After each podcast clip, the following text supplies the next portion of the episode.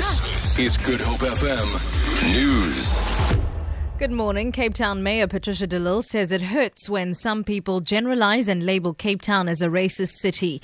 The city of Cape Town has for the past month been consulting widely in the province in what's referred to as the Inclusive City Campaign Against Racism. The consultations culminated with a panel discussion last night. DeLille says if a racist incident happens in a private space, it cannot be given a blanket label as that of the people of Cape Town. If a racist incident is taking place in the privacy of a, of a bar or a restaurant, then you say Cape Town is racist. Now for me, having fought all my life against racism, it hurts.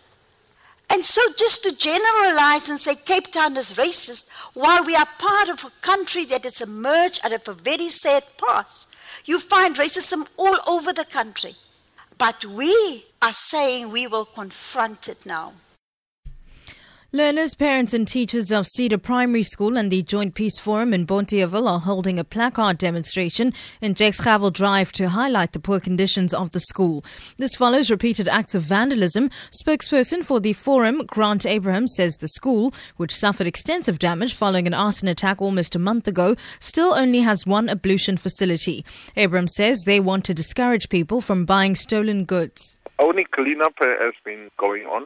Um, the actual repair, no, not yet. Like the principal, she is uh, in a classroom now. A lot of the functions, uh, email, uh, fax and copying, uh, those things cannot be done.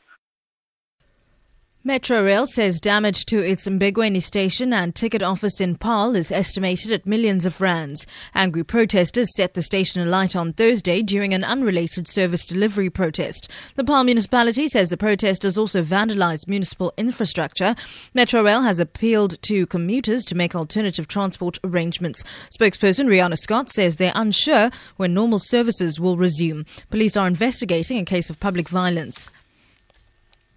And finally, the Castle of Good Hope is celebrating Freedom Day today and not on Monday, with a program that reflects the country's cultural diversity. Among the acts are Reel and Zulu dancers, Cape Malay night troops, the minstrels and many more. The castle is waiving its entry fees this weekend in an effort to make this historic monument more accessible to all. C E O Calvin Gilfillan says this year's celebration will be themed on the spirit of Ubuntu, nation building and helping fellow human beings. We are saying bring anything that you have. A blanket, an old piece of clothing, toothpaste, dry foods, so that we make a collection and really distribute that to people who are really in need, because winter is just around the corner. For Good Hope F M News, I'm Sibs Matiela.